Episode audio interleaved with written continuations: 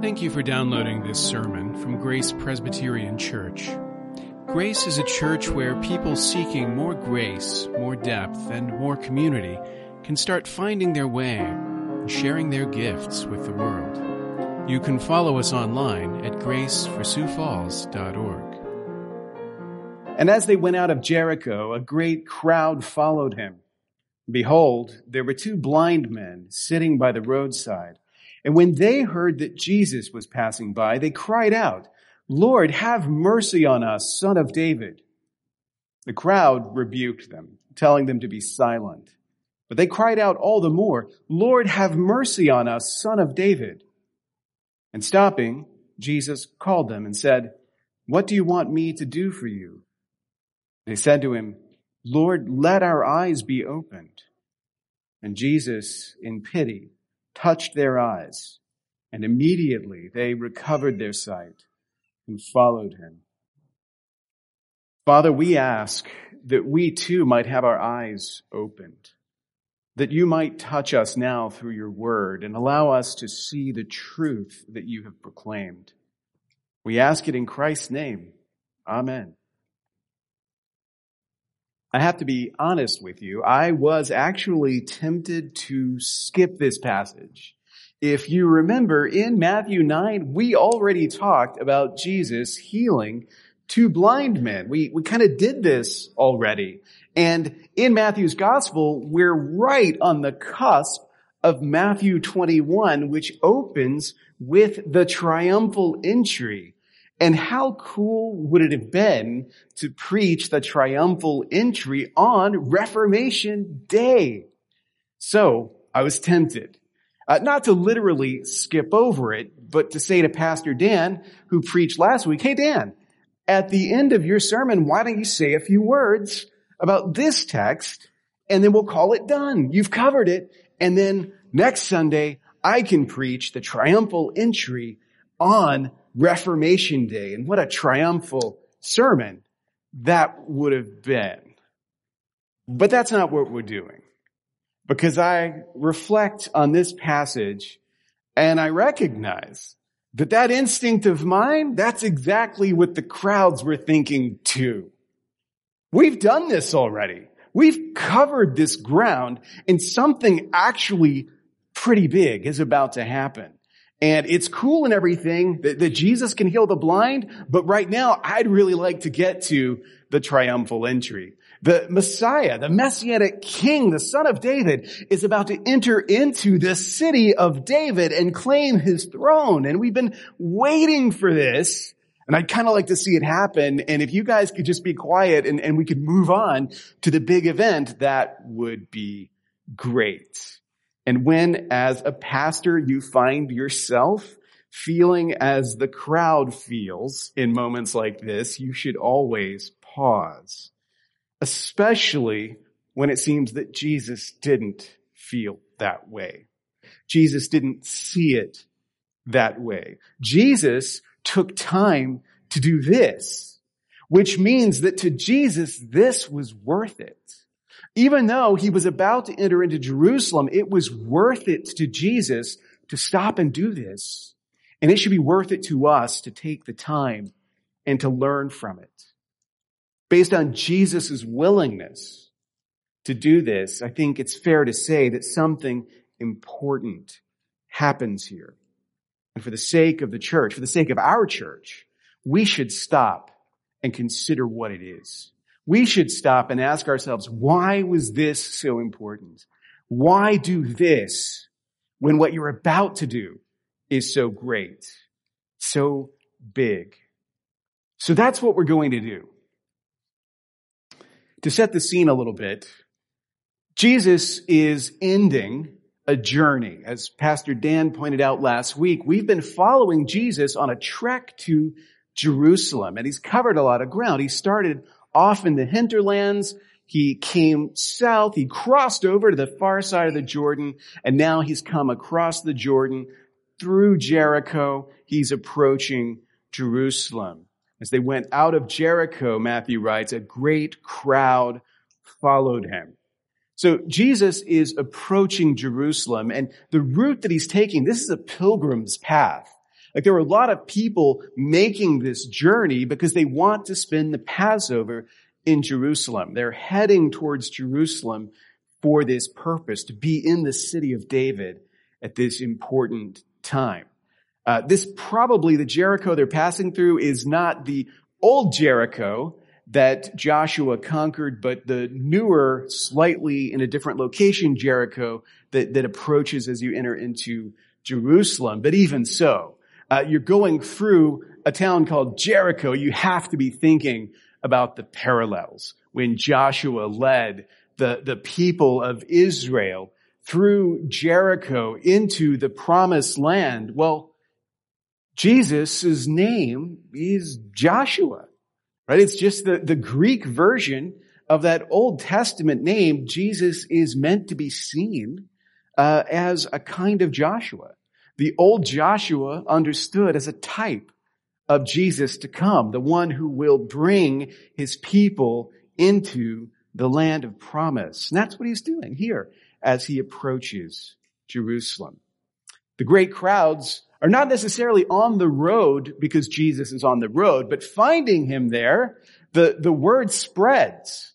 And suddenly people realize what a big deal this is that, that Jesus, this man who seems to be the one, who seems to be the coming king, is actually going to Jerusalem to do, I don't know what, to establish his throne, to throw out the Romans, to inaugurate his kingdom. Whatever it is, they're excited to see it happen and a great crowd follows him. People now are, are in his train, following him to Jerusalem. And then the interruption. Right? Behold, there were two blind men sitting by the roadside, and when they heard that Jesus was passing by, they cried out, Lord, have mercy on us, son of David. One of these beggars, we know from a parallel passage, is, is Bartimaeus. These guys, they're blind, they're on the side of the road, probably begging for alms to support themselves. So that's typically what they're asking for, right? They're not there as the others are to witness the triumphal entry because they can't bear witness. They can't see. So the thing that everybody else is following Jesus in order to see, they are excluded from by virtue of their infirmity. And yet they sense what's going on. They hear the excitement and they cry out for mercy. That cry of theirs, they address him, they address him as son of David, a messianic title. They're not the first blind men to do that.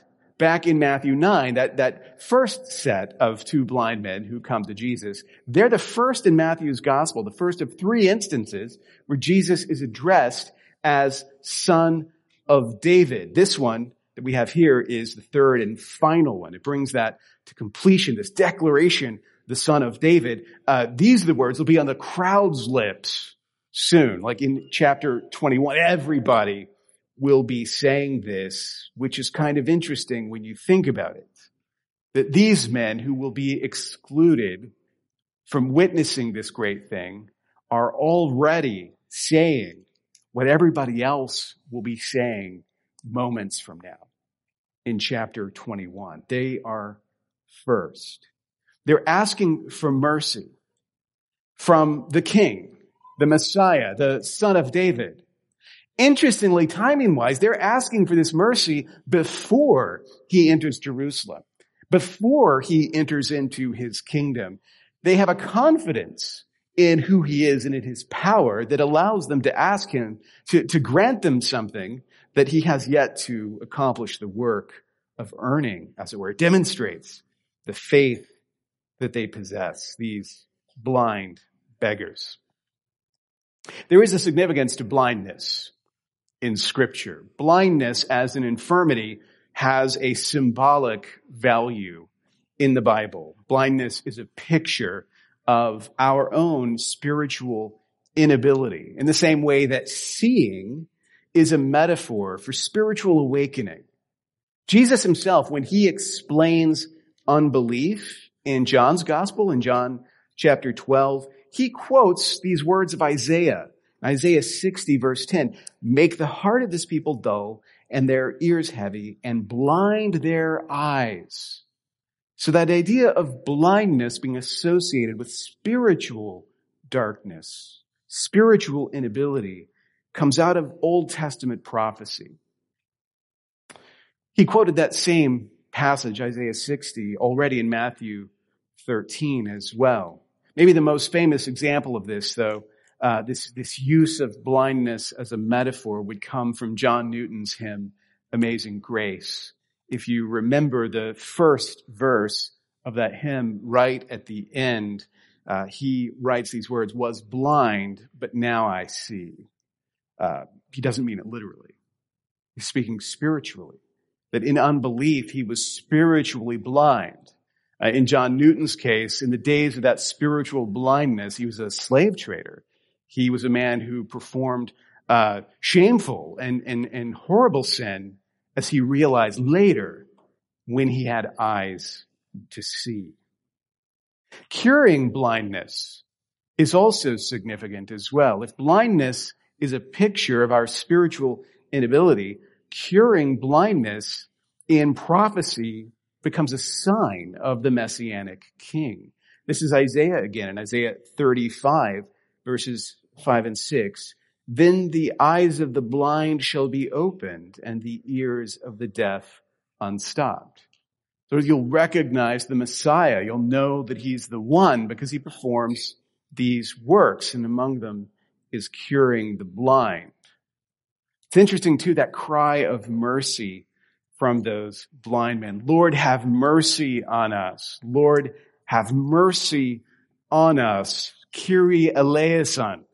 Lord, have mercy. That request, that cry of these blind men, again, is, is something we encounter multiple times in the Gospels, um, becomes the Kyrie eleison of the church for ages afterwards.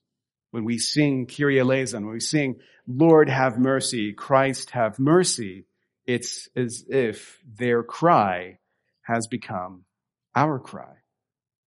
And it's appropriate that just as Jesus was the only one who could give them what they were crying out for, that we recognize that he is the only one, the son of David, who can give us the mercy that we cry out for as well. The crowd, Matthew says, rebuked them, telling them to be silent. That rebuke is fascinating to me when you think about it. As people, I think oftentimes who, who crave a, a sense of assurance, if you had the opportunity for Jesus to perform a miracle before your very eyes, would you pass that up? If I said, oh, next Sunday, Jesus will be with us, and one of the things he's going to be doing is, is healing the blind, uh, would you say, you know what? Actually, I'm busy that weekend and we were going to go camping. I don't think I'm going to make it to that one. Or would you say, actually, you know, no, I'm not, I'm not interested in that sort of thing. I, would rather these blind people just be quiet. Like, like, pay attention to worship, okay? Like, don't just cry out like that. It's, it's disruptive. I suspect most of us would be like, yeah, let's see that. I would love to see Jesus do something like that. And yet they say, be quiet. Be quiet. We've seen Jesus do this kind of stuff before. We're looking for something more at this point. That rebuke is astonishing to me, but there's a lesson that we can learn from that rebuke and also from the response to the rebuke because the blind men respond and, and they don't listen. Matthew says the crowd rebuked them, telling them to be silent, but they cried out all the more, Lord, have mercy on us, son of David. Now again, I, I, pointed out there's something interesting how they anticipate the, the cry of the crowds at their triumphal entry. They're already calling on the son of David before these other people are doing it. Weirdly, the crowds are also anticipating something from the triumphal entry as well, because in the triumphal entry, in the very next chapter, the people will be crying out as the blind men do now to the son of David. And the Pharisees will be telling them to be silent. So ironically, here, before that happens, the crowd of followers, the people who are following after Jesus find themselves in the role of Pharisees, telling the people who cry out for mercy to just be silent. They resent the distraction. They just want to get on with the main event. Why? Why this rebuke? Well, if you think about it, this series that we are concluding today in Matthew 18, 19, and 20 actually began with a very similar weird note where we see children coming to Jesus and his inner circle of disciples saying, stay away, kids. Jesus is busy. Right? Like fencing Jesus so that the kids cannot distract him. Because in the disciples' eyes, they are insignificant. They are beneath his notice. He's got important stuff that he needs to do. And now, not surprisingly, at the end of this series of, of, of chapters, nobody's learned the lesson. Right? Once again, people in need are coming to Jesus and his well-meaning followers are saying, actually, no. Let me stop you right there. Jesus does not have time for this. That seems to be the motive. Jesus is about to enter Jerusalem. The Messianic King is going to ascend to his throne in the city of David, and nobody wants to delay that. Everybody wants to do it, to, to stay focused on it, even if that means passing up an opportunity to witness another miracle. Like they'd rather just move on and see this big thing.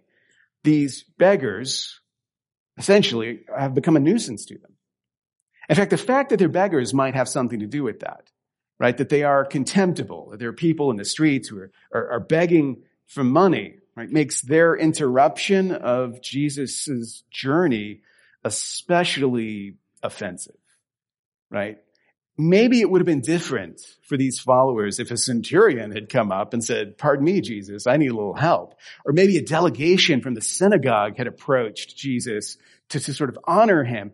That would have been different. These are just beggars, right? These are just people who should keep their mouths shut and stay over there on the margins. And so we can see in this quick dismissal some of the attitudes of the crowd. But the fact that Jesus takes time when his followers don't shows that he thinks this is important even if they don't. If you realize that, what does it teach us? What does it say to us? I think to those of us who are in need, those of us who can identify with these men as they cry out, this shows how much you matter to Jesus. Even if you don't receive the welcome that you should from his followers. If you have any doubt, if you tell yourself my problems are too small for him or I am too insignificant for him, this should correct that impression. Because there were a lot of people who followed him who thought that, but they were wrong. Jesus took these men seriously. He listened to them when others wouldn't. And that shows how worthy he considered their need. So to those who are in need, Jesus' actions here show us how much you matter to him. And also to those of us who are following Jesus, this shows how much the needs around us should matter to us as well, because they do matter to him. That should be a lesson to us. If it's important to Jesus to stop in the midst of redemptive history, and do something as small as ministering to these blind men, that sort of thing should matter to us too. That shouldn't seem like a distraction to us because it doesn't to Jesus. I love the reaction of the blind men. They're more tenacious than their adversaries. Maybe they've had to become tenacious because of their condition, but when they're told to be quiet, they just get louder they cry out all the more. One commentator points out this reaction demonstrates their faith. That when people have faith and they cry out to Jesus and they're told to shut up or they're told to wait, because of the strength of their faith, they keep going because they believe that he will listen. They believe that he will answer. This response of theirs teaches us something too as people of faith when we cry out and we don't get an immediate answer, cry out all the more. In the face of opposition from the outside or from the inside, cry out all the more. to those who are discouraged by the crowds, to those who are discouraged by the church.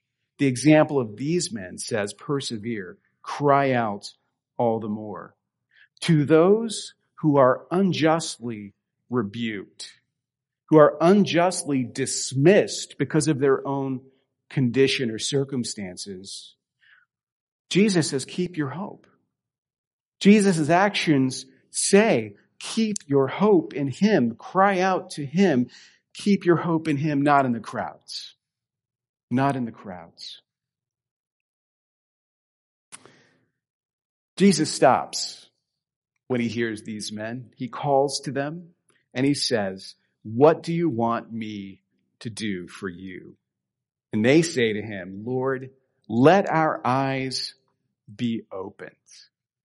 And when I read that, I want our response to be let our eyes be opened too. For that to be our cry to Jesus too. There was a group of terrorists who took over a school, a boarding school, because a procession was traveling by underneath the windows of the building, a peace procession, and the terrorists had a plan to use this vantage point to fire a rocket into the car that was holding the dignitaries and, and assassinate them. But the students inside the school discovered the plan and worked together to thwart the terrorists. This is not a scenario ripped from the headlines. This is the plot to a 1970s television show, Thriller, which Pastor Mark made his wife watch. She loved it. The thing is, in the olden days, before special effects, the only way you had to like keep people hooked was through plot devices, through situations that were constantly twisting and turning. The twist in this scenario, the school that the terrorists have taken over is a school for the blind. And so a group of blind students has to rally together to thwart this evil plan. And against all odds, by working in partnership, they manage to do it.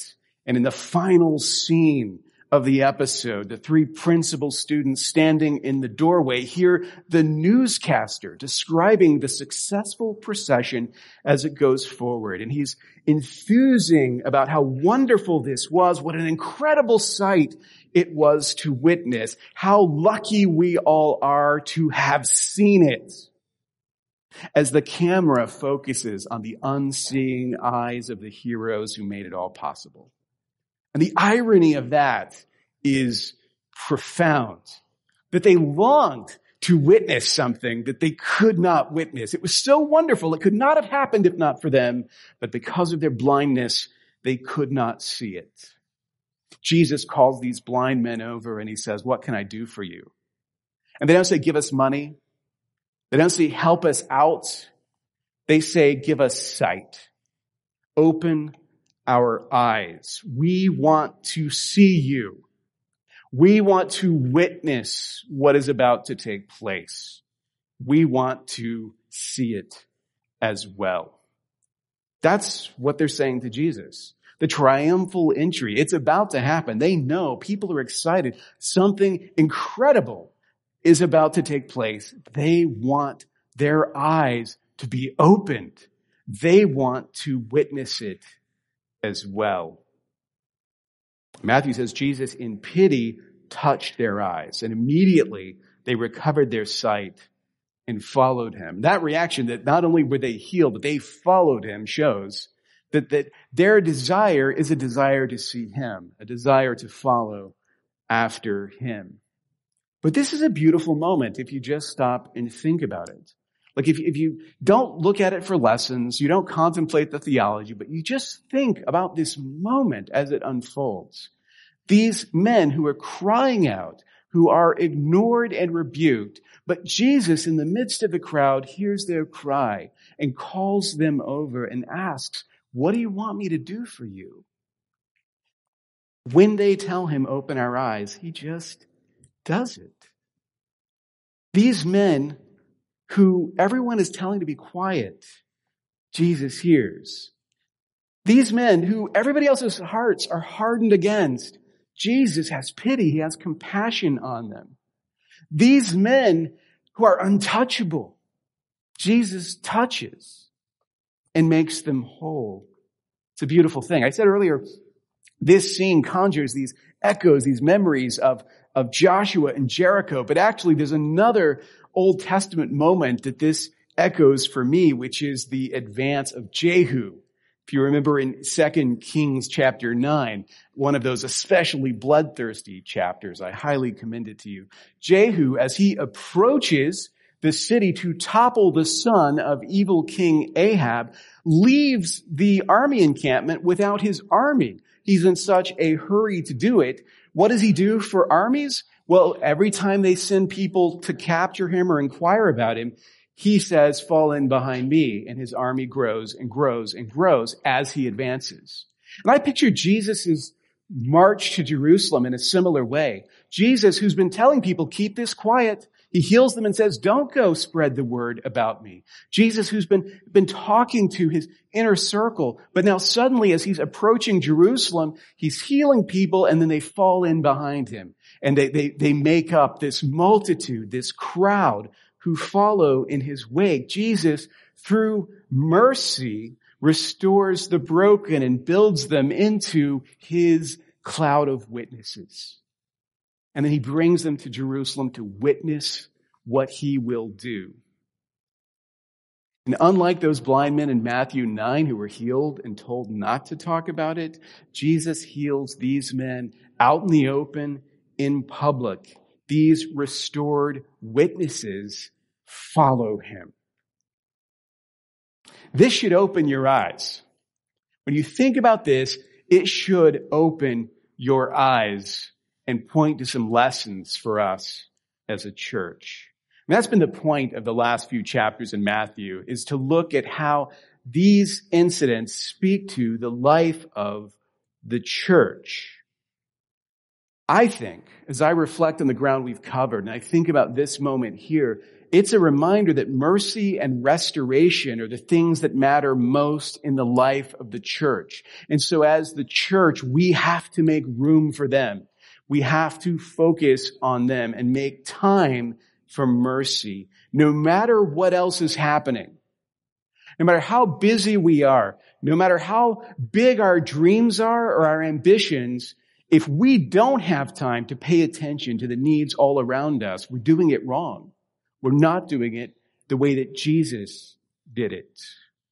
So it's important for us to make time for mercy and restoration. And part of what that means is that we have to overcome sometimes that knee-jerk impulse to rebuke. You will always find an excuse not to stop and help if you're looking for one. If that's what you're looking for, you'll always find it.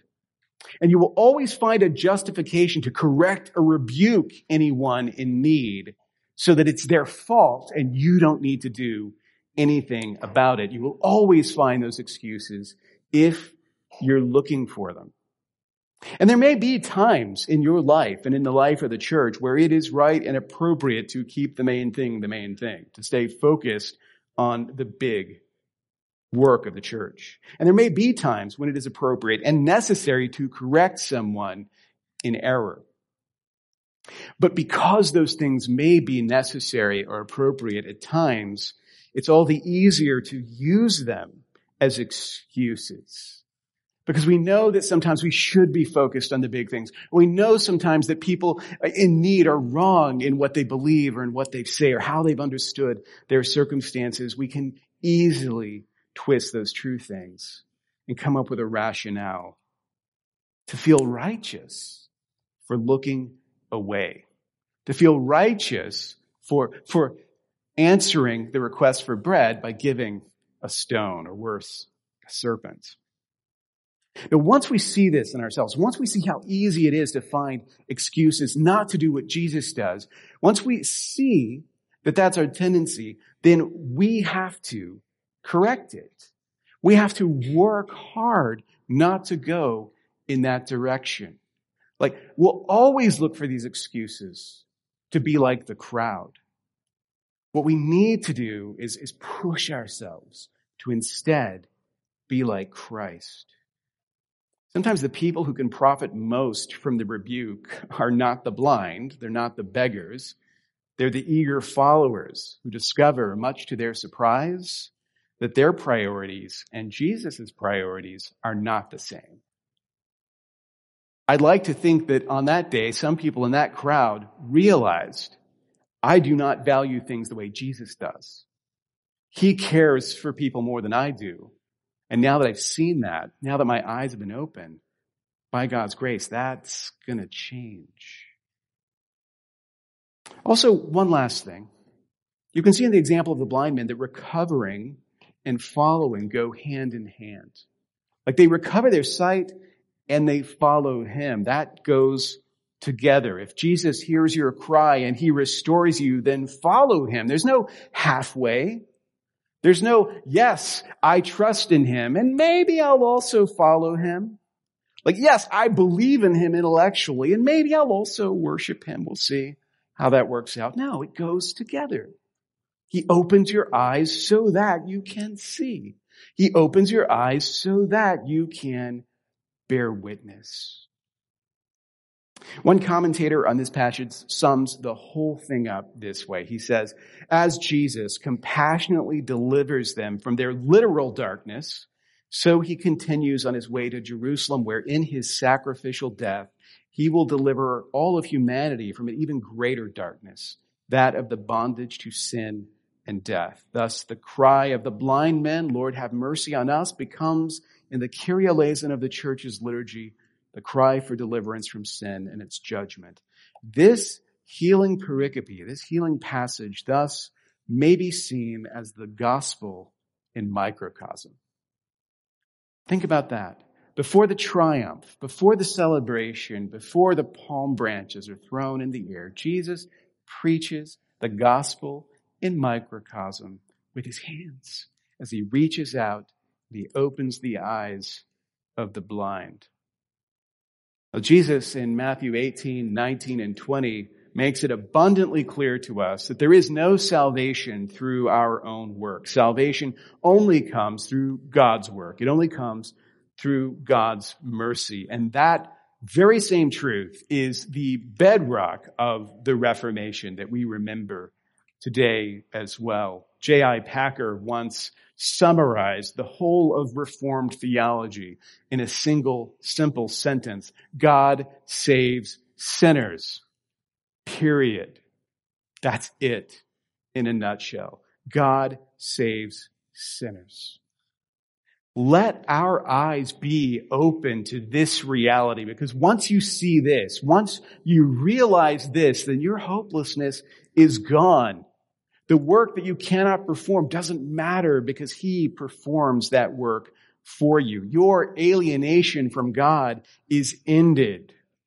Once you see this, then Jesus' love for you, His compassion for you becomes inescapable. Once you see Him, you cannot unsee Him. So let the cry of the blind man be our cry forever after. Lord, have mercy on us, son of David. Lord, have mercy on us, son of David. Lord, let our eyes be opened. Thank you for listening. You can find more sermons from Grace and information about joining us for worship by visiting our website at graceforsiouxfalls.org. We also invite you to visit the iTunes store and subscribe to the Sermons of Grace podcast.